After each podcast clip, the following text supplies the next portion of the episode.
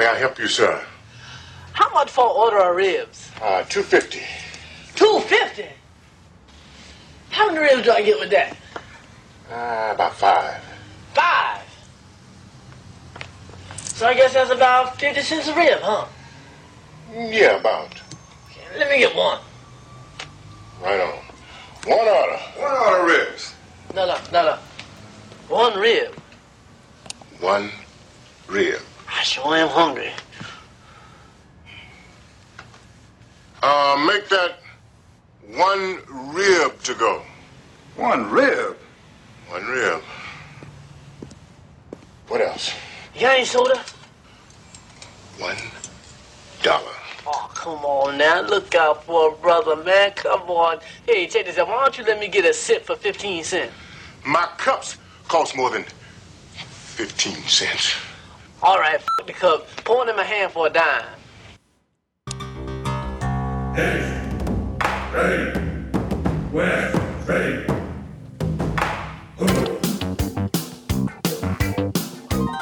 This is East Screen West Screen with Paul and Kevin, where if films were food, they'd be full of it.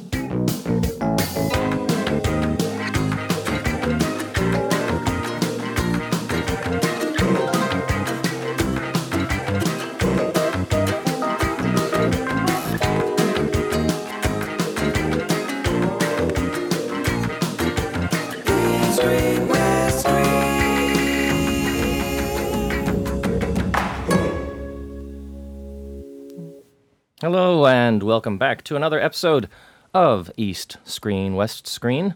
This is episode 60 for Tuesday, April 5th, 2011. As usual, I am Paul Fox, and joining me from some spot here in the fragrant harbor is my good friend and co host, Mr. Kevin Ma. Ooh, I'm good to be back. How's it going, Kevin? Uh, quite good, Paul. How about you? All right, happy tomb sweeping day. Yeah. Um, did you sweep any tombs? I did not. I have no tombs of which in Hong Kong to sweep, thankfully. Um, but I was out and about. Went and uh, went to the movies today, as I saw many people doing, and uh, watched uh, the new cartoon Rio. Ah, Yeah. So did I actually. Oh, did you? Yes. Yeah, yes. yeah. Um, I think we'll be talking about that maybe on our next episode. But for today, we're going to be talking about four films. We've got two films for East Screen this week. That is uh, the new film High Fidelity and the new Johnny To Waika Fai film called Don't Breaking My Heart, both of which I think were leading films in the Hong Kong International Film Festival. In addition, we've got some West Screen films, including Gnomeo and Juliet, a new animation from Touchstone, and the long awaited and much anticipated Sucker Punch from Zack Snyder. But before we get into that, uh, let's do this get into some news.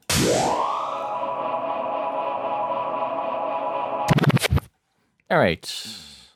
I kind of lied. We don't really have any news to cover this week because we've got so many films and we've been gone for uh, three weeks since our last episode, primarily because Mr. Ma has been a busy bee with both uh, Hong Kong Film Art and the Hong Kong International Film Festival going on for the past couple weeks. So, Kevin, why don't you give us a, give us a rundown on some of the stuff that you've seen and done and anything of interest uh, that might have occurred in your travels these past three weeks? Yeah. Well, March is always uh my favorite month of the year because uh here in Hong Kong we have the Hong Kong Entertainment Expo where um essentially all film major film events come together in this one month. That includes the uh, Hong Kong International Film Festival, of course. Um, the the Hong Kong Film Mart, which is uh, kind of a film market event, um, as well as uh, let me fix my mic a little bit here. Uh, as well as you know Asian Film Awards. Uh, I think there's some music conference, things like that. All happens uh, over uh, those couple of weeks. So starting from March 20th, uh, I was pretty much gone and uh, watching movies, and and uh, for the first and, and from March 21st to the 24th, I was at Film Mart for a couple of days uh, and the Asian Film Awards. So um, I'll start Film Mart. Film Mart is kind of a film, uh, as I said before, Film Mart is a film market where uh, film buyers and and um, and film, I guess, industry people uh, who care to come to Hong Kong, uh, they come here and they meet up and they talk about the latest projects. Um, there's also the HAF, which is the Hong Kong Asian Financing Forum, uh, which um, brings uh, filmmakers from all around the world to meet up with uh, potential investors for for the projects that was picked for the HAF. Um, I went to Film Mart for two days. Uh, watched. I sat in on an industry screening of a Japanese movie called Slapstick Brothers, uh, also called Manzai Gang, which uh, opened in Japan like two weeks ago. I think a week after the earthquake. Um, quite funny, uh, overlong but funny. Um, but mainly, uh, I went there to sit in on things like uh, press conferences and certain talks or directors, uh, which are usually for the press uh, and for potential buyers. One of them is the Media Asia presentation. Um, I saw introductions for uh, Don't Go Breaking My Heart, um, the let me think, uh, Punished, um, the Johnny To romance, romance, I think romance in thin air, and also uh, the only non Milky Way movie of the bunch, um, which is um, Andrew Lau's Beautiful Life, uh, starring uh, Shu Qi and Liu Ye. Um, the directors and the stars, they showed up uh, of each movie. They showed up and represented their film a little bit. Um, essentially presented their film to potential buyers. So that's pretty interesting to sit through. Uh, of course, it was mainly for the press to to do things like publicity, uh, to drum up publicity because these are all films that have, except for the Johnny To romance, um, romance in thin air. These all have uh, release dates. They're coming up in the next couple of months. Um, I also sat on a 45 minute talk uh, with director uh, Felix Chong and uh, Alan Alan Mak.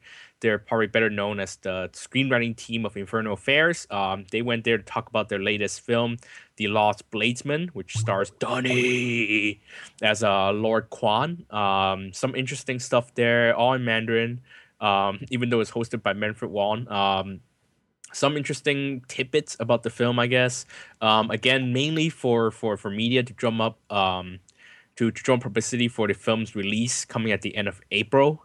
Um, but yeah, that was somewhat interesting. Although I saw some kind of uh, interesting things, like I think uh, the film company might have been passing out red uh, red packets to to reporters for for interviews for for coverage.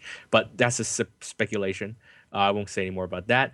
Uh, sat on a forum about uh, upcoming 3D rigs, cameras, things like that. So that's that's pretty much what Film Mart is. It has all these industry things that you know mainly if, if you're going as like a visitor you go and you watch the talks and you watch the seminars and maybe sometimes you can sit on a screening of a film uh, much earlier than say the rest of the than the theatrical release overseas because these films are for potential buyers to bring these films overseas.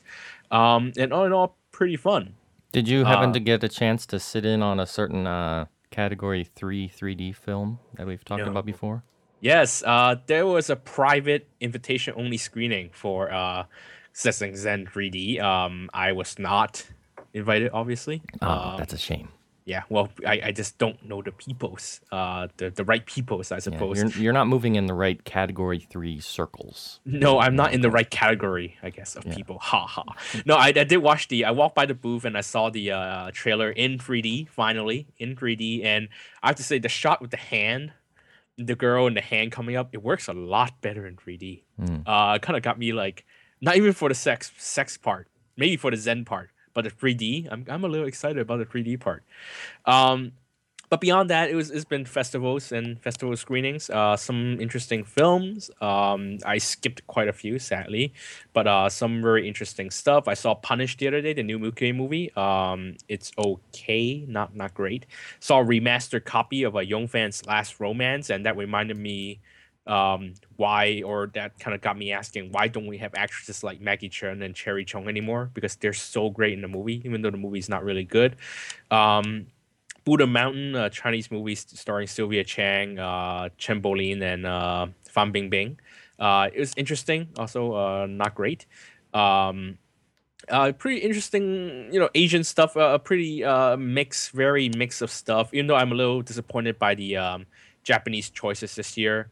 Um, however, with really my busy schedule and just general, you know, having ways to to get access to movies legally, um, I end up watching more uh, quite a few HKIFF movies outside the festival, you know, with uh, DVD and I putting on my iPad to watch a commute and things like that. Um, so, but all in all, I mean, Mar- this is still one of my favorite times of the year, even though I was extremely busy and pretty much extremely exhausted. Um, and I'm glad to be back here and going back on my normal schedule. But um, yeah, it's just one of the most fun times of the year, just having this much to do. Yeah. Um, and so you not only spent time at Film Art, but then you've been quite busy with the uh, International Film Festival. I've been following along with some of your tweets. And, you know, it seems like you've seen a mix of things. Some things you like, some things were pretty bad, according to some of the tweets that you posted out. Um, anything that just pops in your head as a must see that might be making it to some other countries on a film circuit?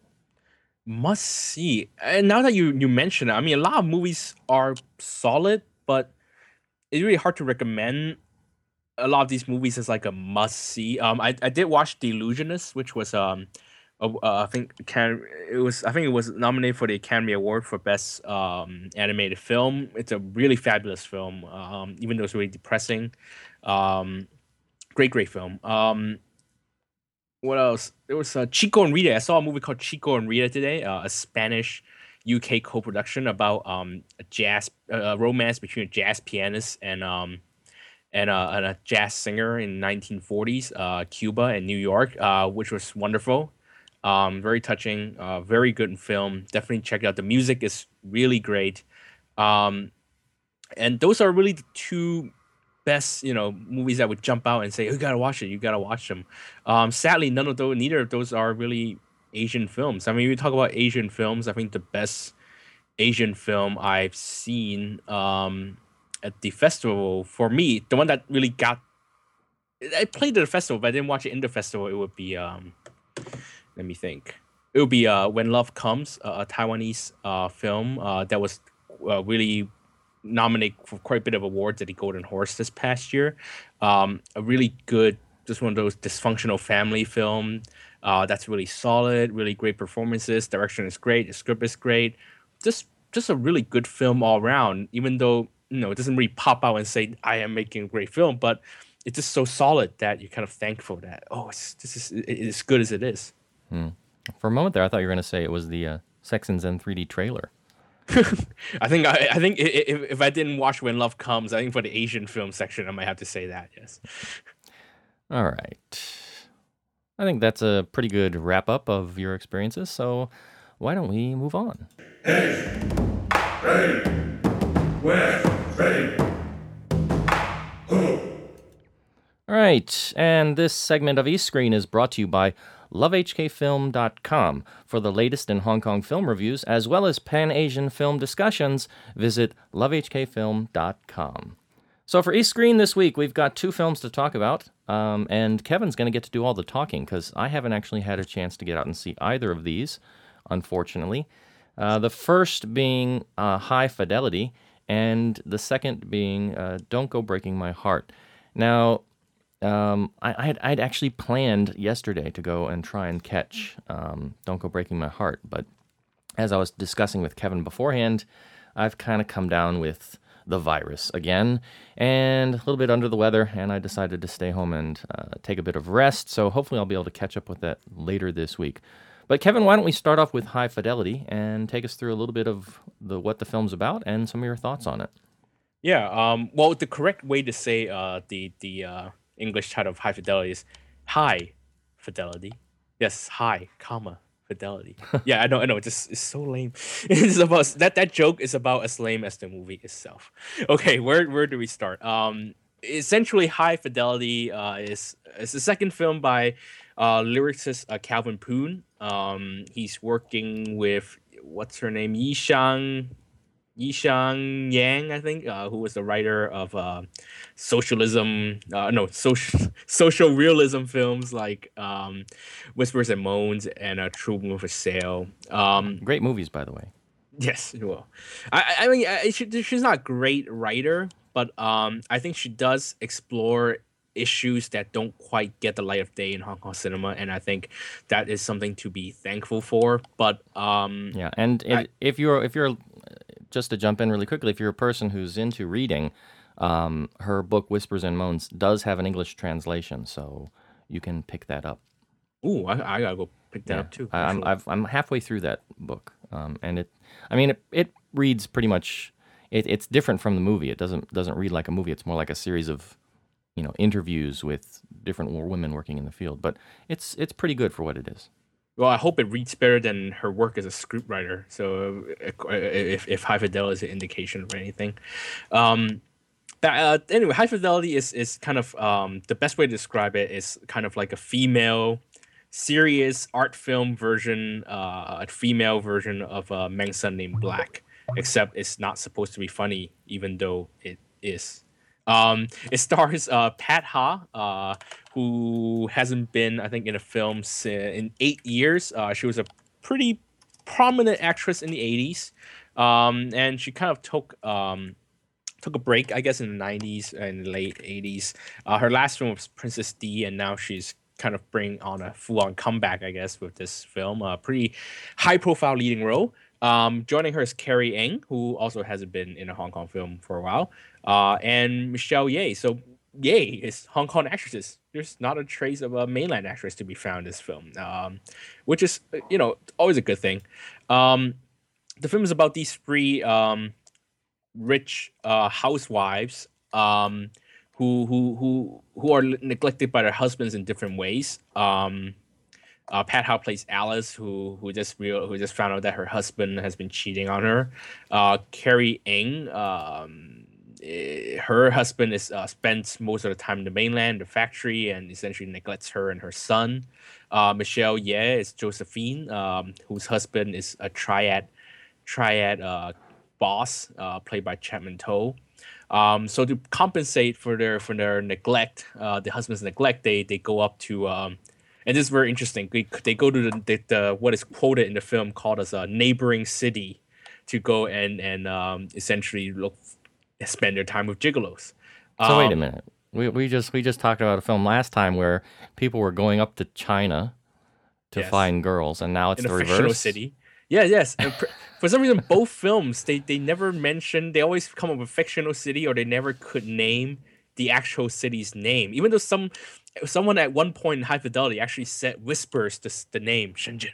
Um, they, they, they never it never comes up in subtitles, which is very interesting. I have to ask someone about this. Why this is happening? But anyway, so this is about them. I guess this is a, a trend. I guess it's a real trend going on these days that that women and men are looking for for you know what they used to look for in East Tsim Sha Tsui now up at Shenzhen. Um, so uh, these women, they all, all three, two of them, Keha and Carrie, and they, they fall in love with um, a gigolo named Bill, played by William Chan, and essentially they're they're push and shove, um, fighting for this guy's affection. Uh, kind is kind of the main one of the main uh, uh, um, conflicts of the film. Uh, meanwhile, you also have uh, Michelle Ye's relationship with her her husband, uh, the triad boss, which is actually the best the best written part, I guess, of the film, the best part of the film, because their relationship is actually quite uh, well written, and there are certain twists in there that that actually works quite well. Um, also, it, it was nice to see William Chan, who plays the Gigolo, um, with with kind of a dark secret, quote unquote dark secret, uh, taking on a quite daring role, uh, despite his his um, his affiliations with uh, as as a pop idol for Emperor Entertainment. Um, and yeah, the plot. I think I pretty much went through the plot. It's about the the trouble between these three women and their respective lives and things like that.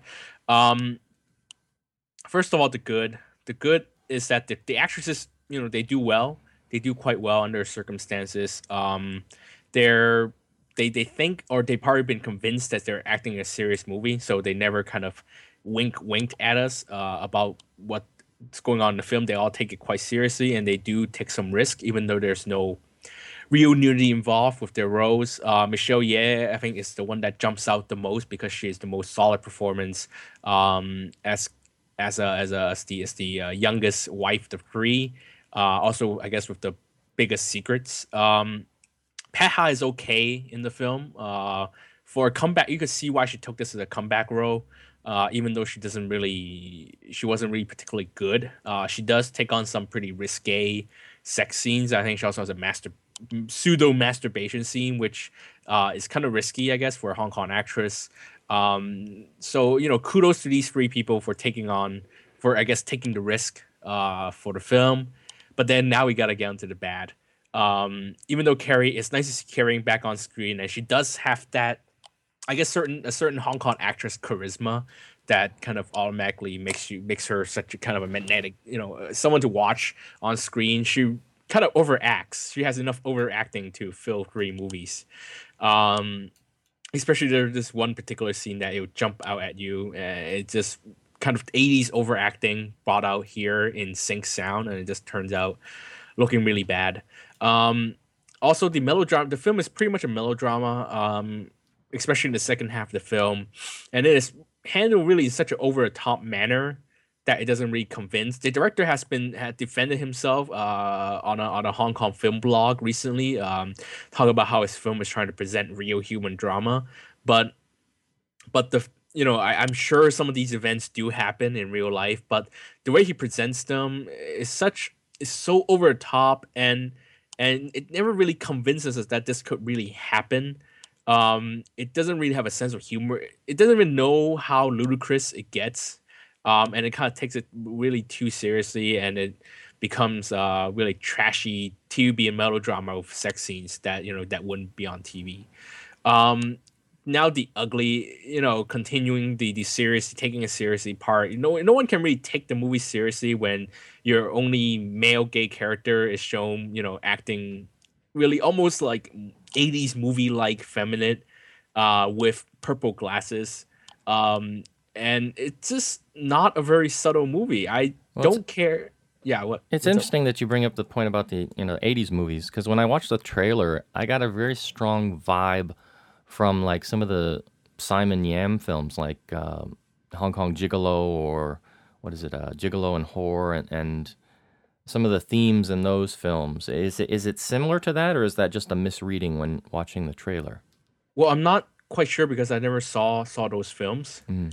Um, but if we're talking, if we bring back the social realism stuff that uh, the writer Yi Yang has done, this this really veers quite far away from it, especially the way it's handled. I mean, it's not as preachy as as her previous films, uh, All About Love, especially. It was very preachy about the stuff that the issues is trying to handle. But this movie's about rich people, you know, people who have money to pretty much do anything, and except you know, except they can't to even enough money to feel, fulfill their their sexual desires.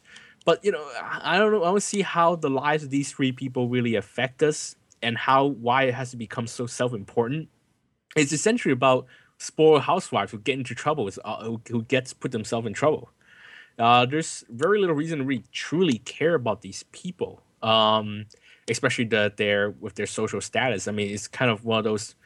Um, I mean, Cantonese so they kind of bring it onto themselves situation, and it's really hard to convince people to to I guess to identify themselves these women, uh, these rich women you know who... how, how would you say it stacks up to similarly similarly themed films we've seen recently like um, say last year's girls or a couple years ago um, uh, chapman and uh, Leon Lai's? What was it? Moonlight in tokyo? Moonlight in tokyo? Yeah. Well moonlight in tokyo at least is comedy um, and in some way it, again like this like this one is kind of uh, one of those 80s style movies where you have really abrupt genre shifts. Um, I'm not a big fan of Moonlight in Tokyo, even though uh, I like some parts of it. Um, but I think I like Moonlight in Tokyo better. Um, Girls, I think handles the. Um, I think it knows itself a lot better than uh, Kelvin Poon knows his own movie. In a way, I think uh, Kenneth Bi He's kind of doing a director for hire thing, but at least he he knows how to handle the material, how to, I guess, how to balance the trashy elements with the serious elements so that it's not really particularly preachy. Um, it's very much like a spectator movie that is kind of present this is what it is. Um, High Fidelity kind of does that, but it it really presents a really ludicrous vision of of of the theme of, of the uh, issue at hand. Um, so it's not really a, a movie that would that anyone should take seriously, even though it takes itself so seriously. Um, but for I guess for for my category for for my for my uh, rating, I have to split into three. Um, see it if you're really a fan of one of those glamour trashy cinema.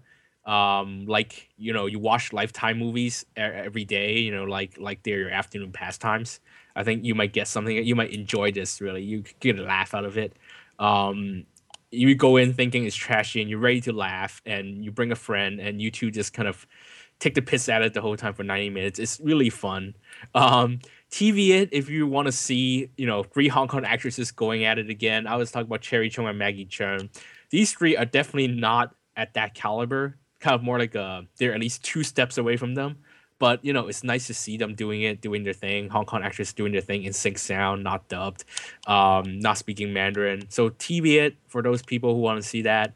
But anyone who expect to see like a serious exploration um, of of the eh, you know issues about women who middle aged women who need who need to fulfill their sexual desire, blah blah.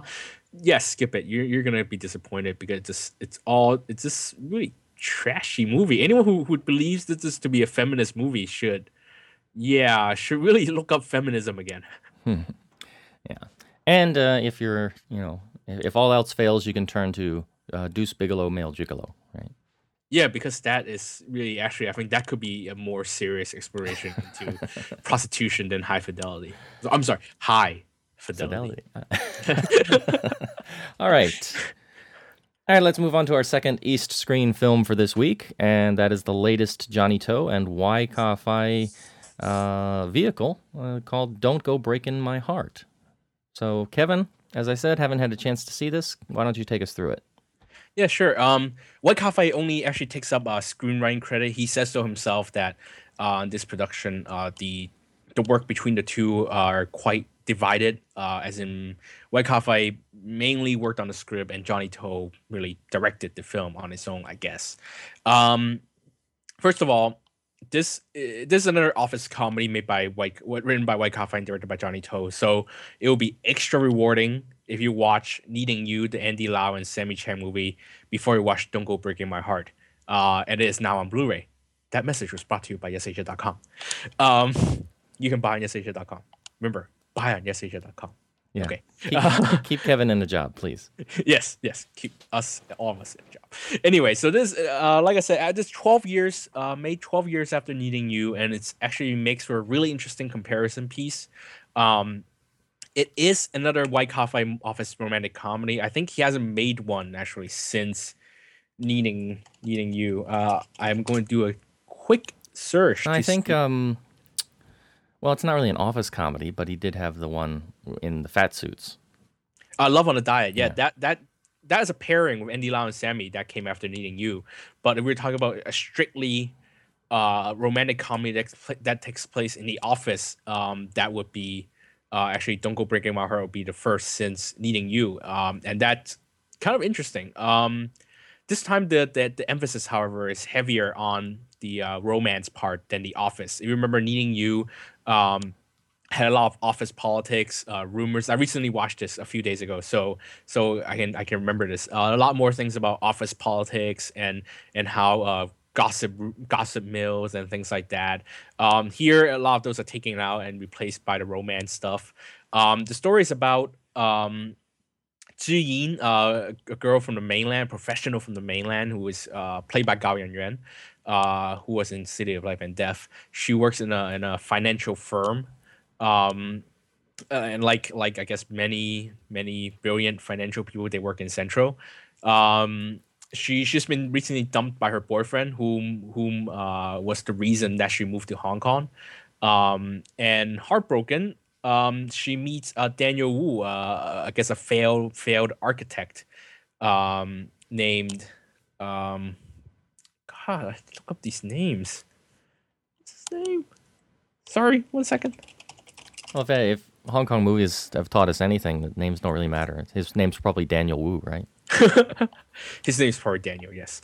Um, no, his name is Chi Hong. Yeah, yeah, Chi Hong. Um, who, who who kind of looks like a raggedy homeless guy, but is actually a, a failing alcoholic who who uses alcohol to try and feel inspiration again.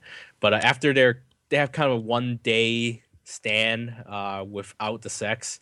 Um, they they were to meet again later on, but then she ends up meeting um, Shenran, uh, played by Louis Koo, who, who works in an office which is actually across the way from her.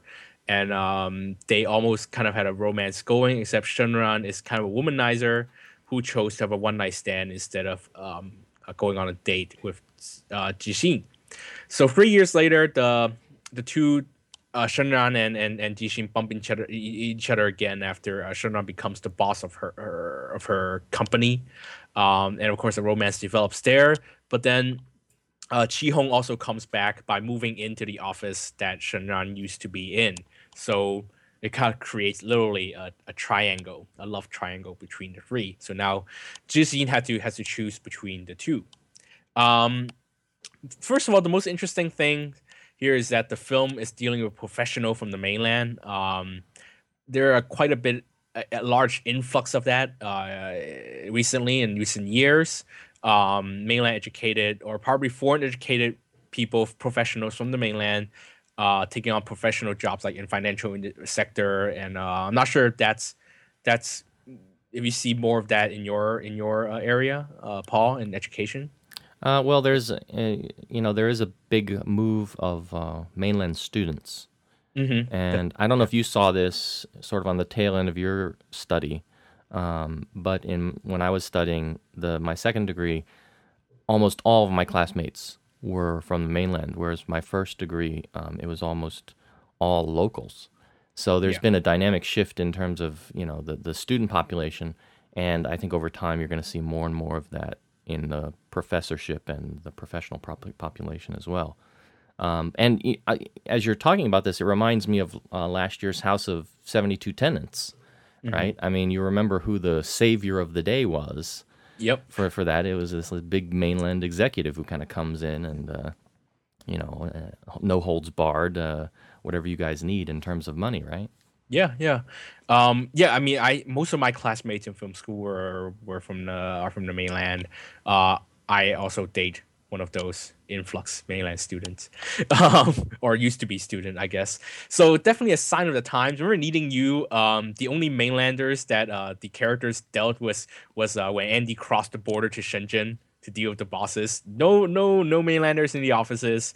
Uh, all locals, all Cantonese. Definitely a sign of the times, and I think intentionally so. I think Wai Ka Fai um, um, chose the main character to be a mainlander, not only because for market demand, not only because they're making a film for the mainland, but also is kind of trying to indicate uh, things that are happening now. Uh, especially also the film also deals with the financial crisis and Lehman Brothers and things like that, only briefly.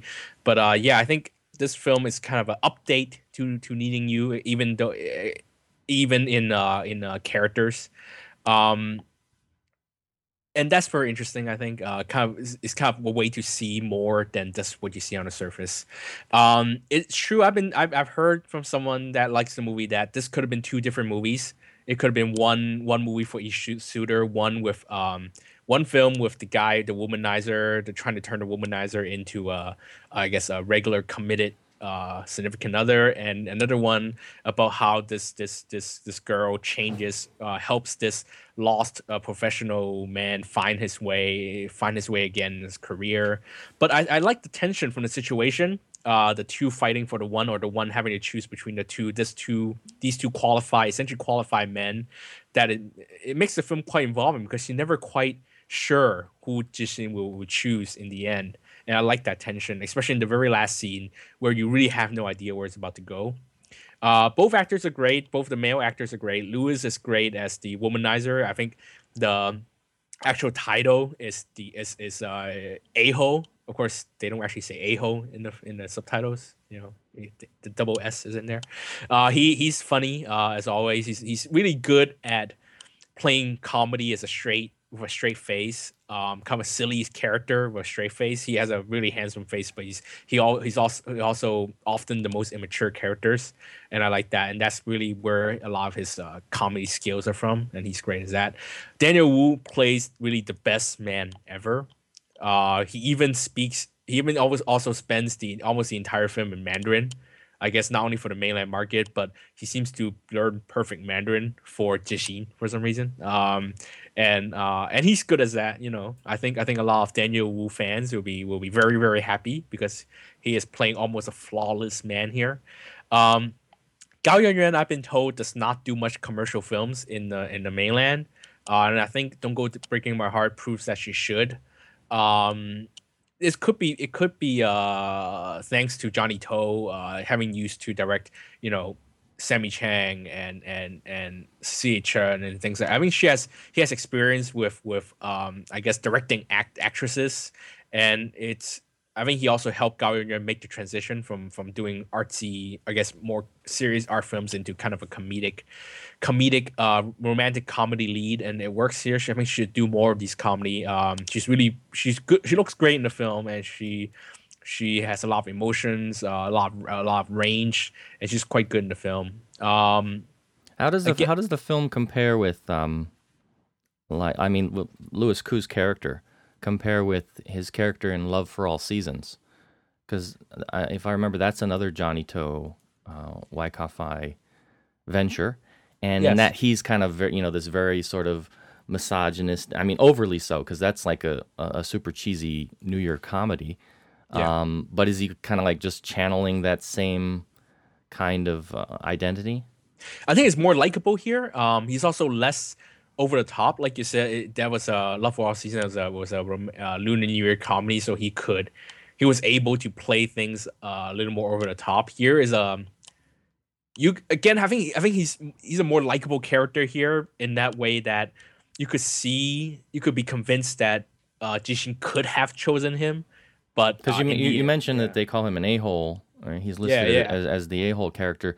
I mean, Yeah. is it so much so that you don't want to root for him, or is no, it, I think he definitely has redeeming qualities here. He has many the uh, the how do I say the romance the romance between Jishin and Shenron it's not really convincing to the point that it has such an effect on Jishin.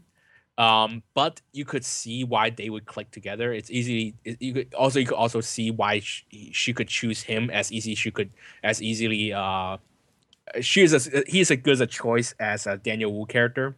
So which kind of makes things better. Uh, more the tension is even better because you really don't know who she's gonna choose in the end.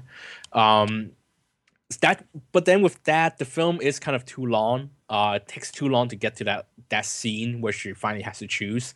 And and the film really doesn't it, it really- lacks an ending something to wrap things up because the film literally ends right after she makes the choice.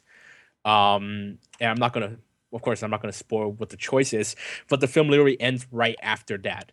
And i think it it's almost kind of um too quick. It almost kind of does injustice to the character not only to the one not only to the one that she didn't choose but really to the to wrap up the story it, it kind of it's kind of unsatisfying. Um but even then i mean the film already runs 115 minutes long so i could understand that. Um the trailer, it seems to show that they're really doing a bilingual sync sound. Is that true? the film how I, it sounded like it was shot with sync sound. Um i'm not sure about daniel wu um because he does speak mostly mandarin um and even though my girlfriend said her his his mandarin is still she well she said that his man daniel wu's mandarin reminded her of edison chan's mandarin i'm not sure what that But like that- Louis Koo is speaking Cantonese. cantonese yes he's the, the yeah yeah yeah The female protagonist is speaking Mandarin, right? all mandarin So course, they're they're they're just going they're just going back and forth in their native uh, tongues, but they understand each other. Is yeah, that- yeah yeah yeah I, I wish more. I wish more movies would do that rather than, you know, we've talked about dubbing before. Um, so that you know that's a plus in my book when when directors choose to go that route. Well, the most interesting thing is that actually the, the office that the Jishin, the Gao Yuan character is in is actually a multinational uh, company. So you see um, Indians, uh, you see a Caucasian worker, you also see someone wearing uh, this, uh, one of those um, the hats that, that Jewish people wear. Um, The not sure yeah. yeah, the yarmulke, and you see all these people there in the occupy the office, and that's really the most. Even though again, it's one of those over the top toe toe uh, visual things uh, that I'm sure no Jewish person would wear the yarmulke in the office. It's really interesting. that- Shalabi doesn't bust in at one point and start yelling at people and they're burning incense. Yeah. Yeah, it doesn't really deal with the mo- it doesn't really deal with the Motu culture, but just the fact that To and Wai Ka Fai they build an office like that, that's really great visual to see. Uh, of course, um, and you know, I think we can't ignore, we can't talk about this film without talking the fact that this is, I guess, the first Johnny To movie that is really aiming directly for the mainland market. Um, especially with the protagonist speaking Mandarin and things like that. With that, um, because there's a romantic comedy, so there's definitely not not really much things that would offend the the the the, the authorities. Um, and I think To has really made a wise choice in picking a romantic comedy to be his first, I guess, mainland oriented film. Um, the result doesn't feel like it's pandering to mainland audiences as opposed to Hong Kong because it's still a Hong Kong story, and it still deals with a lot of, I guess, Hong Kong locations, and you know, you still have Louis Koo's character speaking Cantonese, and in a way, I think it brings a, it strikes a, a good balance between the mainland market and pleasing the Hong Kong market because there's still a lot of Hong Kong, I guess, Cantonese jokes at the same time as there is a lot of um, physical slash Mandarin jokes that would work for for for Chinese viewers. Um, and with that, I think it's it's easily you know Johnny To's best film since Mad Detective. Um, I think Sparrow was too loose and too too I guess wishy washy um, to really be as good as Don't Go Breaking My Heart. This commercial entertainment. It's a film that I guess the typical Milky Way fanboy might not might igno- easily ignore, but I, I still think it's Johnny To's best film since Mad Detective, which, if I may point out, is another Wai Ka Fai film. Remember, Johnny To works with a guy named Wai Ka Fai. Um, and with that, you know, don't go. I think don't go breaking my heart with this year's pick so far. This might be really the best Hong Kong film I've seen this year, so far. All right. So your final, uh, your final judgment would be to see it My- or yeah, TV it. I I think see it uh, for most people, especially for dates, uh, people who like the stars, people who like the people who want to watch good romantic comedy. Um, it might be a TV it for you know action fans, action Milky Way fans. Um, but otherwise, I, I say I say see it. All right. All right. Let's take a short break, and we'll have this interlude with uh, George Lam from his 1976 album, singing the title song of uh, by Elton John from that film that Kevin just talked about.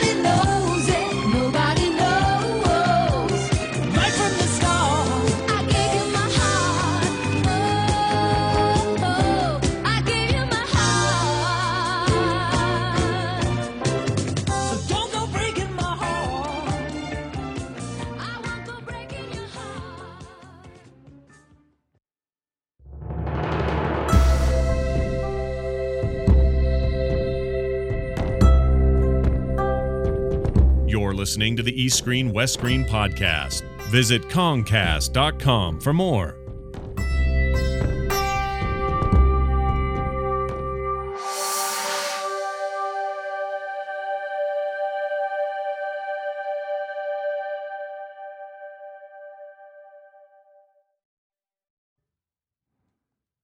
All right. Don't go breaking my oh whoop.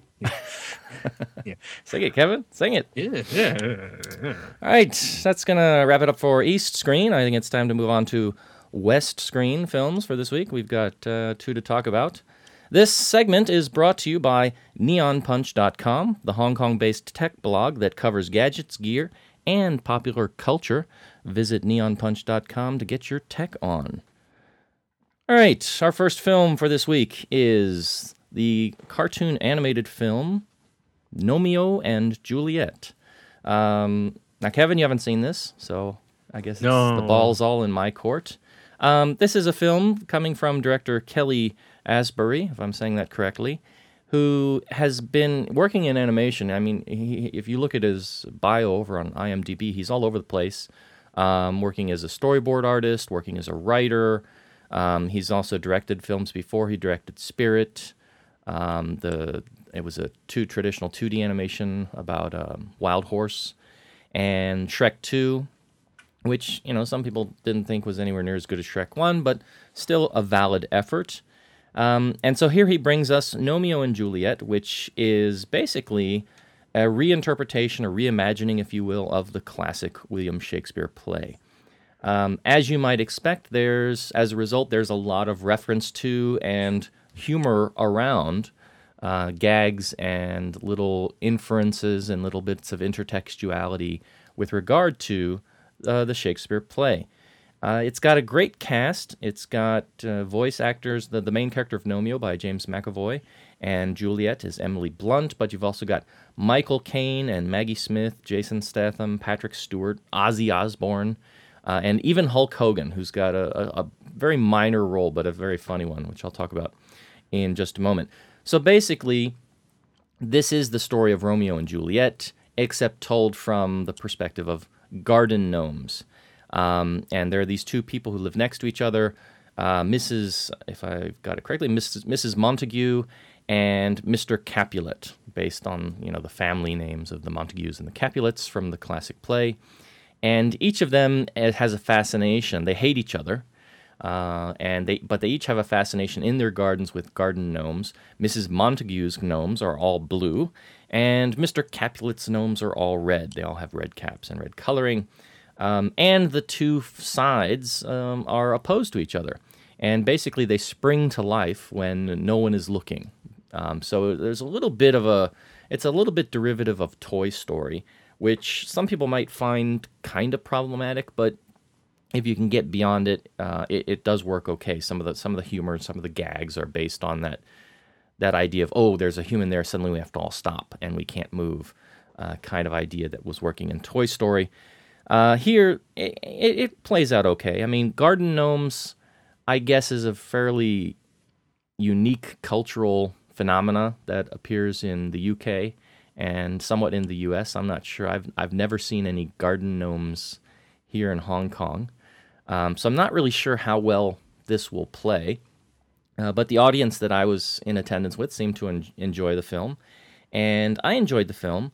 Uh, it's got some really good animation, and, and the textures are amazing. Because again, these garden gnomes are not real gnomes, but they're they're ceramic. So when you do some close-ups of the faces of the main characters, you see um, you see some of the ceramic texture and some chipping and the paint. And for me, you know, as as as a you know somebody who loves art and artwork and doing art myself, that kind of stuff I find really really amazing. The story itself, though, is is quite you know predictable. You know the story of Romeo and Juliet. You kind of know what to expect here. It follows along um, in in similar lines. Instead of you know having sword fights, they have uh, lawnmower duels, and lawn. They use lawn the lawnmowers as basically like dragsters, and the idea is that they each you know are part of the garden and they they you know they attack each other's gardens and try and ruin each other's gardens. Um, and then, of course, Romeo Gnomeo meets uh, has a chance meeting with uh, Juliet, and the two end up falling for each other despite the family tensions and the family rivalry. Um, I think that overall, though, the film could have done more to make itself a bit unique. Um, it is it, it- I- there's a lot of Shakespeare humor, which as a sort of a uh, a fan of the Bard and a former thespian, uh, I really got into. Uh, that really sold the film for me. But I was thinking, if you're approaching this as somebody who you know doesn't really know Shakespeare, is not a Shakespeare fan, maybe you've seen you know Leonardo's Romeo and Juliet or something, but you're not really that into it. You're going to be missing all these little jokes and these sort of in you know in joke references to the play. Um, and kids are certainly not going to pick up on all that stuff um, unless you have a kid who's like a savant and he's you know in, into drama and, and into reading Shakespeare at an early age. The target audience is really not going to get a lot of this stuff. So I think that it's probably not going to work for the general population uh, as much as it could have. And it's still it's fairly light and and fun and approachable. And if you have kids, they'll probably have a good time at it.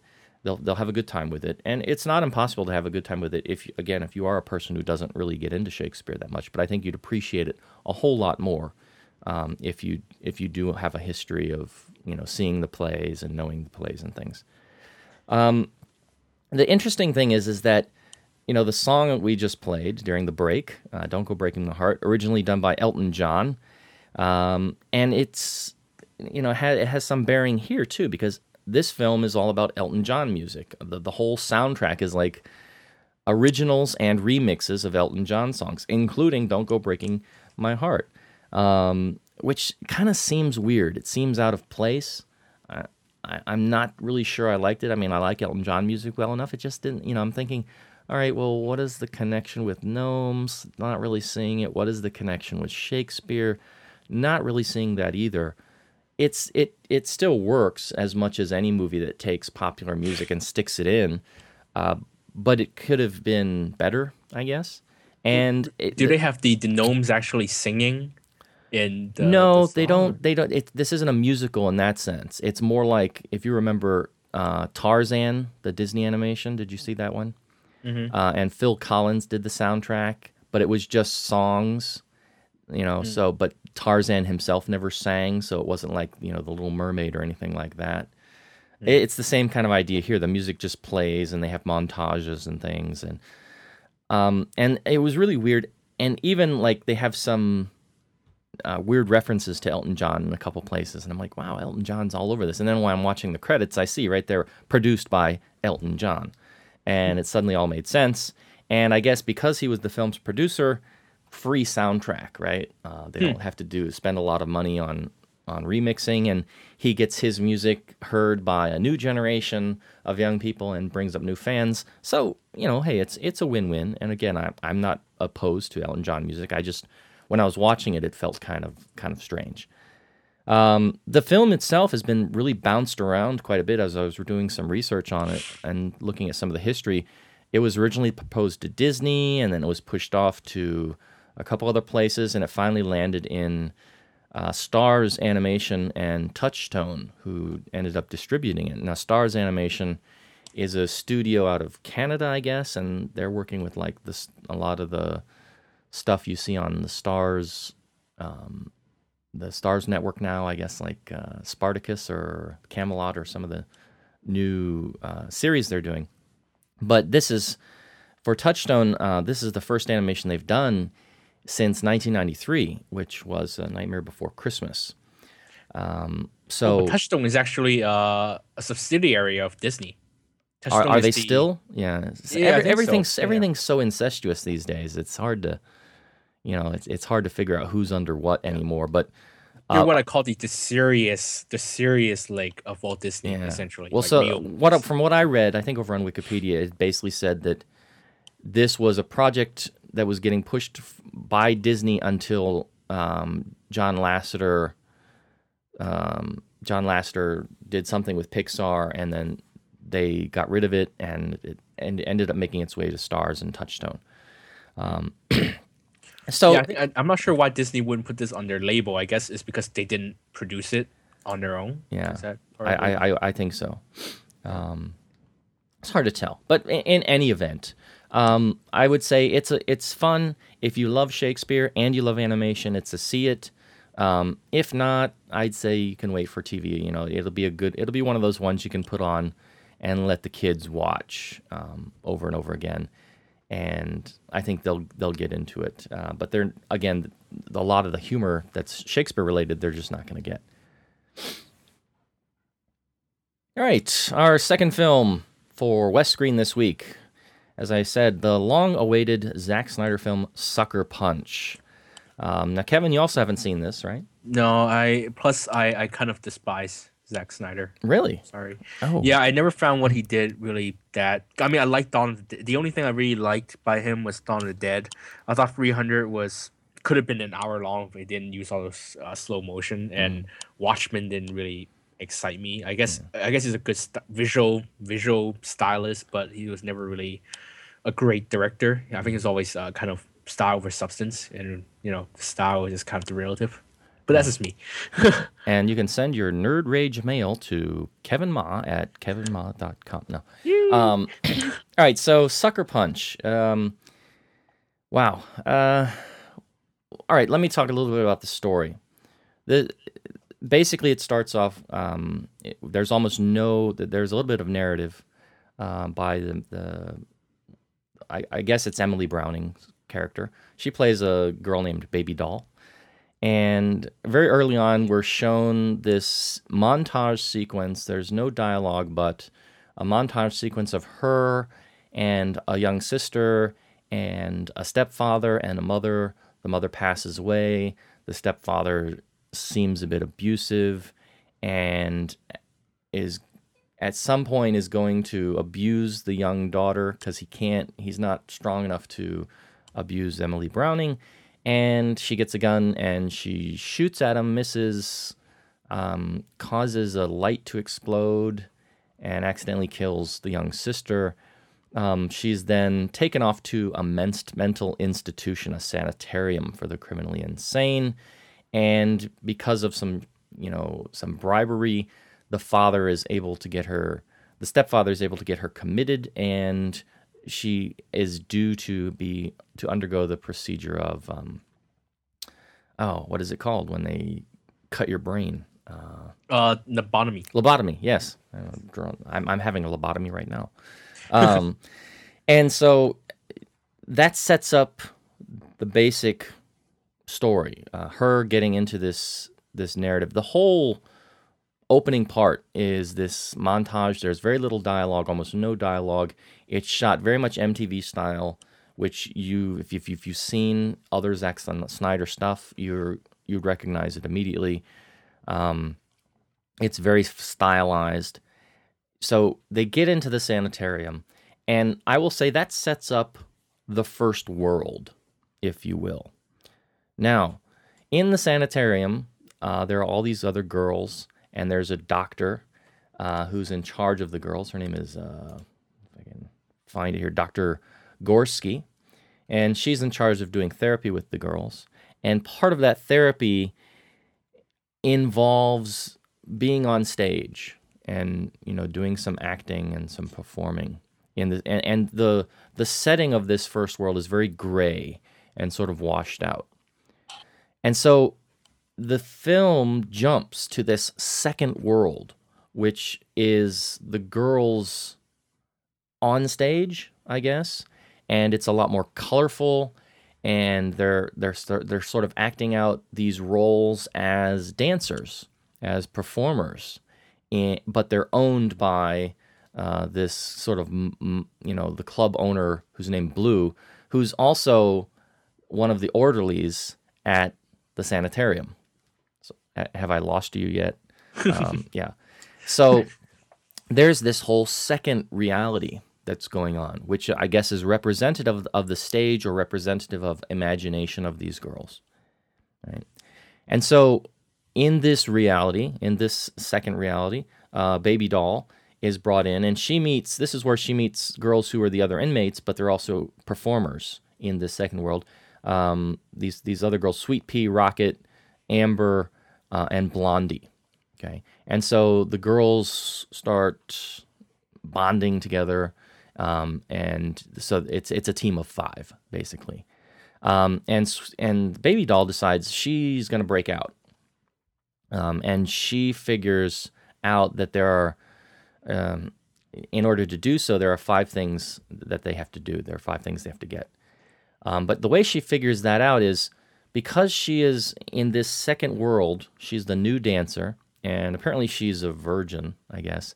So they're gonna have somebody this this high roller who's coming in, who's gonna be paying money to you know take her virginity, I guess. Um, and so the girls, even though they're dancers, it's kind of like a brothel. And wow, it's just it's it's so complex to talk about. It's it's and it's the thing is is it's actually not that complex. And so the parallel is is that the high roller coming in 5 days is the lobotomy doctor in the sanitarium who's coming in 5 days to give her the lobotomy. Okay? So she's got 5 days to get out of the sanitarium. And so that plan becomes part of the plan in the second world to escape the brothel in five days. And so then, in order to get the things that they need, she dances in this second world. She she does this very erotic dance supposedly that stuns people and and causes them to lose focus and not pay attention to anything else going on around them. Now you never see her dance, right? Because hmm. when she starts to dance, it opens up the third world, which is this which is which is what basically what you're shown in the trailer most of the time. These ultra crazy fantasy mis- mishmashes of stuff. And in this third world is where she meets her mentor, played by Scott Glenn, who simply goes known as the wise man. And he says, All right, here are these five things that you need if you want to escape.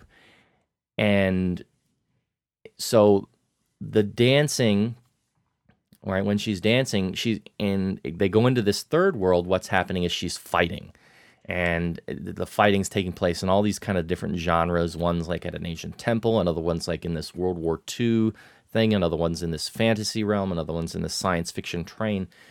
So it's really crazy stuff. Now, so you've got these three levels of narrative. You, you might be thinking, oh, that's kind of like Inception esque, really. And, and it is in, in some ways. Um, but once you understand that, that's all there is to the film. Okay. It's it's basically girls needing to escape from male misogyny. Um, you've got the team of five, which is the very classic thing. You see it in Sailor Moon. You see it in Power Rangers. Um, th- there's a whole bunch of narration that goes on in the beginning and at the end of the film, which is way the, the end part is really way too much. It's really way overdone.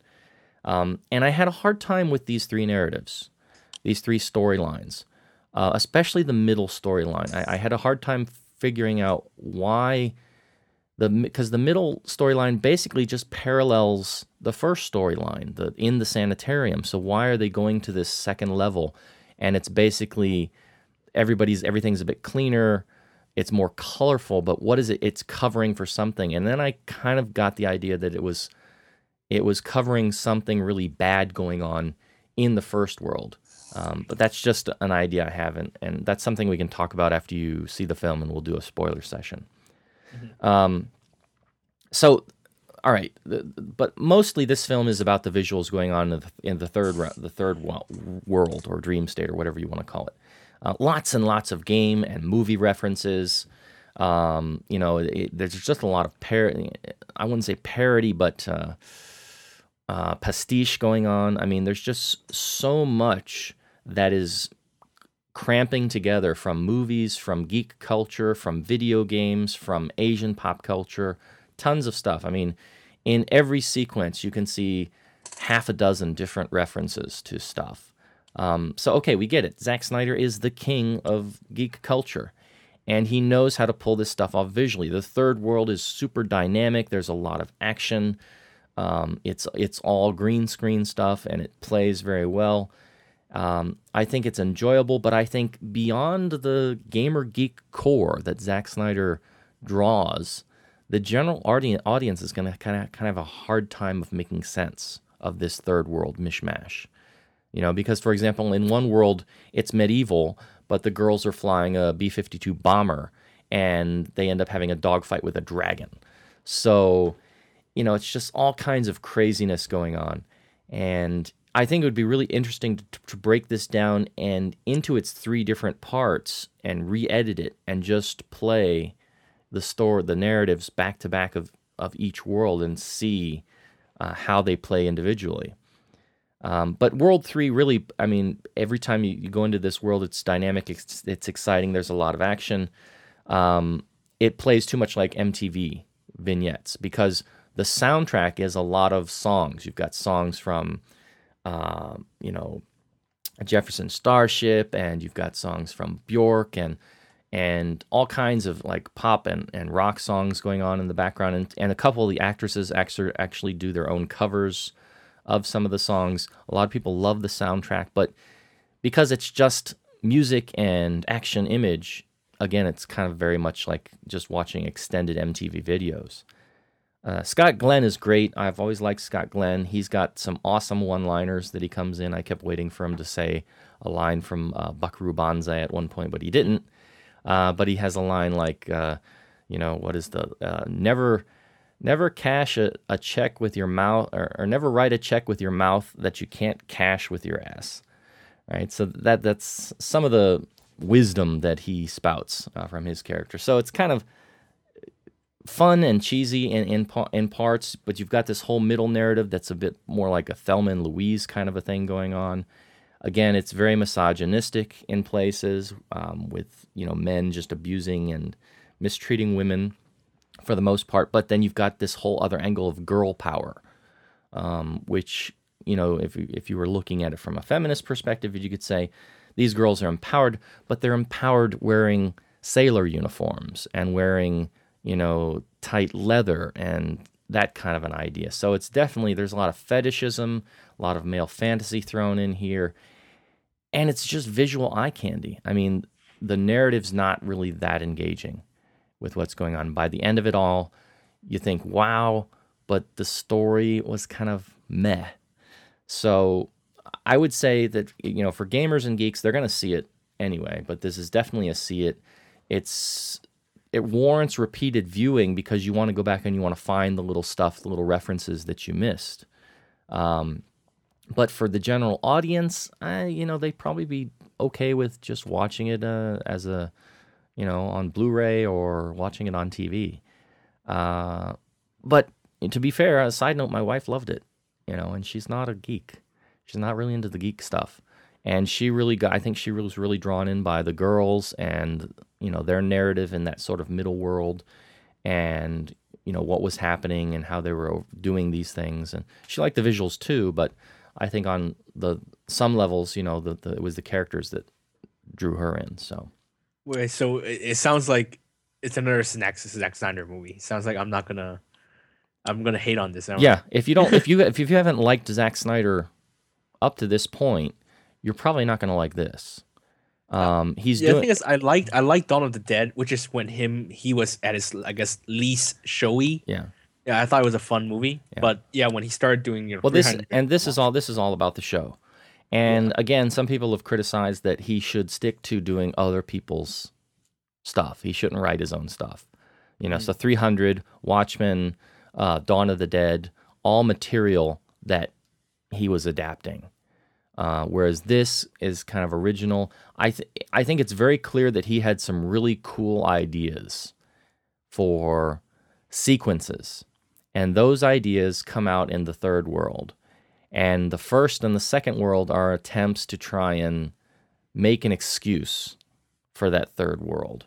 Um, and for a lot of people, I don't think that what goes on in the first and second world are strong enough or make enough are going to make enough sense for that third world to be successful.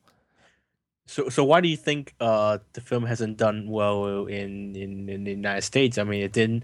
It opened behind I think Diary of Wimpy Kid two, and it dropped seventy percent uh in the second weekend. It's this is another one of those. Is, do you think it's another one of those Scott Pilgrim situation where the the web buzz ended up being a lot lot larger than the actual number of uh audience that was interested in Yeah, the film? And I th- those geek syndrome. I think it's possible. Um, I think that I think that uh, you know word of mouth may harm the film again because it's getting kind of mediocre reviews. Um, and you know, again, there's not a lot of competition going on right now. Uh, I think you tweeted about the numbers over the past weekend, which were not really that good uh, in comparison with some of the other stuff that's playing. So, yeah, it's just it, it's it's not bad. I mean, again, I would my rating would be, uh, you know, if you're somebody who's liked his work up to now, if you're somebody who's really into games and to geek culture and to movie culture, this is definitely a see it just for the experience of it. Um, but I think for the general audience, it's gonna it's a hard sell. Uh, I you know even I my mom is a gamer, but I don't think she would get into this story that much. Yeah, I, I'm not into Zack Snyder, but I think I will try and catch on a big screen. Just you know, I know it's a visual It is thing. yeah, that- it yeah, is. I mean, it's that, uh, definitely uh, the, the the stuff going on in the third world is impressive enough, and visually exciting enough that it is worth a big screen watch. I mean, I was fortunate enough to see it in IMAX. I don't know if I would say that it's a must see in IMAX. Thankfully, it's not 3D, um, but it's definitely you know that third world. There's enough there that I'd say it's if you're somebody who likes movies and and likes visual spectacle, you know that's worth it. But by the end of it all, I think you're going to remember more about what was going on there and the stuff you saw than any of the stuff in the first and the second world. And then the closing narration, which tries to, you know, make the final point about everything, uh, which I, I, again, I said was kind of overdone. All right. I think that's going to wrap up our show for this week. Well, it's been so long since we've done one of these, I've kind of forgotten how to do it. Um, yeah. Uh, see any any final thoughts there, Mister Ma? Um, no, I mean, I hope I hope I'll see more people. I guess next year at the film festival. Um, I hope. Sorry for all the stuttering this episode. Kind of the pointless meandering stuff. It's it's been three weeks, so I, I'm kind of getting used to being back on the this review thing. So uh, hopefully I'll be back next week. I guess hopefully with a better show. Bigger and better. Yes, bigger and better. I'm not sure where in bigger, but uh, at least try to be that better. Yeah. All right. Well, as always, if you'd like to follow along with what you're doing, you can check in with the website, www.concast.com, or you can look over at iTunes and leave us a review if you like what we're doing or you'd like us to do something different. You can follow along on Twitter at Concast. That's twitter.com slash Concast. Or you can follow Mr. Ma at twitter.com slash The Golden Rock. And you can email us if you'd like to send us an email. You can email us at eastscreen at gmail.com. And we can take questions or short MP3 files if you'd like to ask a question here on the air, and we can play that. And if you'd like to follow along with some of the other things that Mr. Ma is doing with regard to his writing, uh, where can they find you at, sir? Um, I review movies on uh, www.ypmovies.com.hk. Uh, this week I hopefully will be doing Limitless and uh, Rio. Um, also write reviews for lovehkfilm.com. Um, I think I might be writing a review for Punish, the, the latest Milky Way film soon. Um, I also write in the Yumcha section in the in yesasia.com.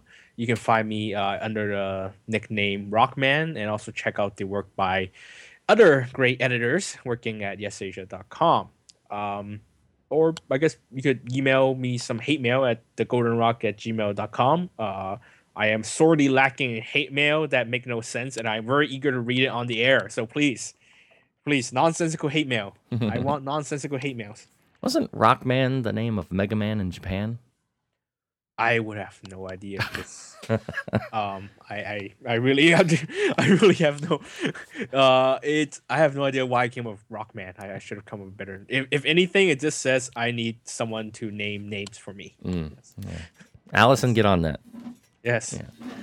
All right. Well, that's going to do it for this week. Next time, we will be back to talk about, um, looks like Rio, and if we can find a theater playing it, maybe the new martial arts film Choi Foot. With, Li uh, with uh, Sammo. Is that right? Yeah, Samuel and uh, Dennis. I played Ip Man One's toe. Yeah, but it's not. It's like at two theaters, so we don't know if we're going to be able to see it. Uh, but hopefully, we'll be able to talk about that next time. We got a lot of big movies coming up at the end of April, um, like Lost Bladesman and uh, Chinese Ghost Story, and a whole bunch of other stuff on the horizon. So, Dude, good to be- Hop. We gotta be watching Hop. yeah, with Yes. the, the Hoff. Yeah. Uh, so yeah, lots of stuff to look forward to, and we're glad to be back. Hopefully, we'll have a, a good series of shows, fairly uninterrupted in the coming weeks. Uh, so until then, we will, as usual, wish you good viewing, and we'll see you next time. See you next time, everybody.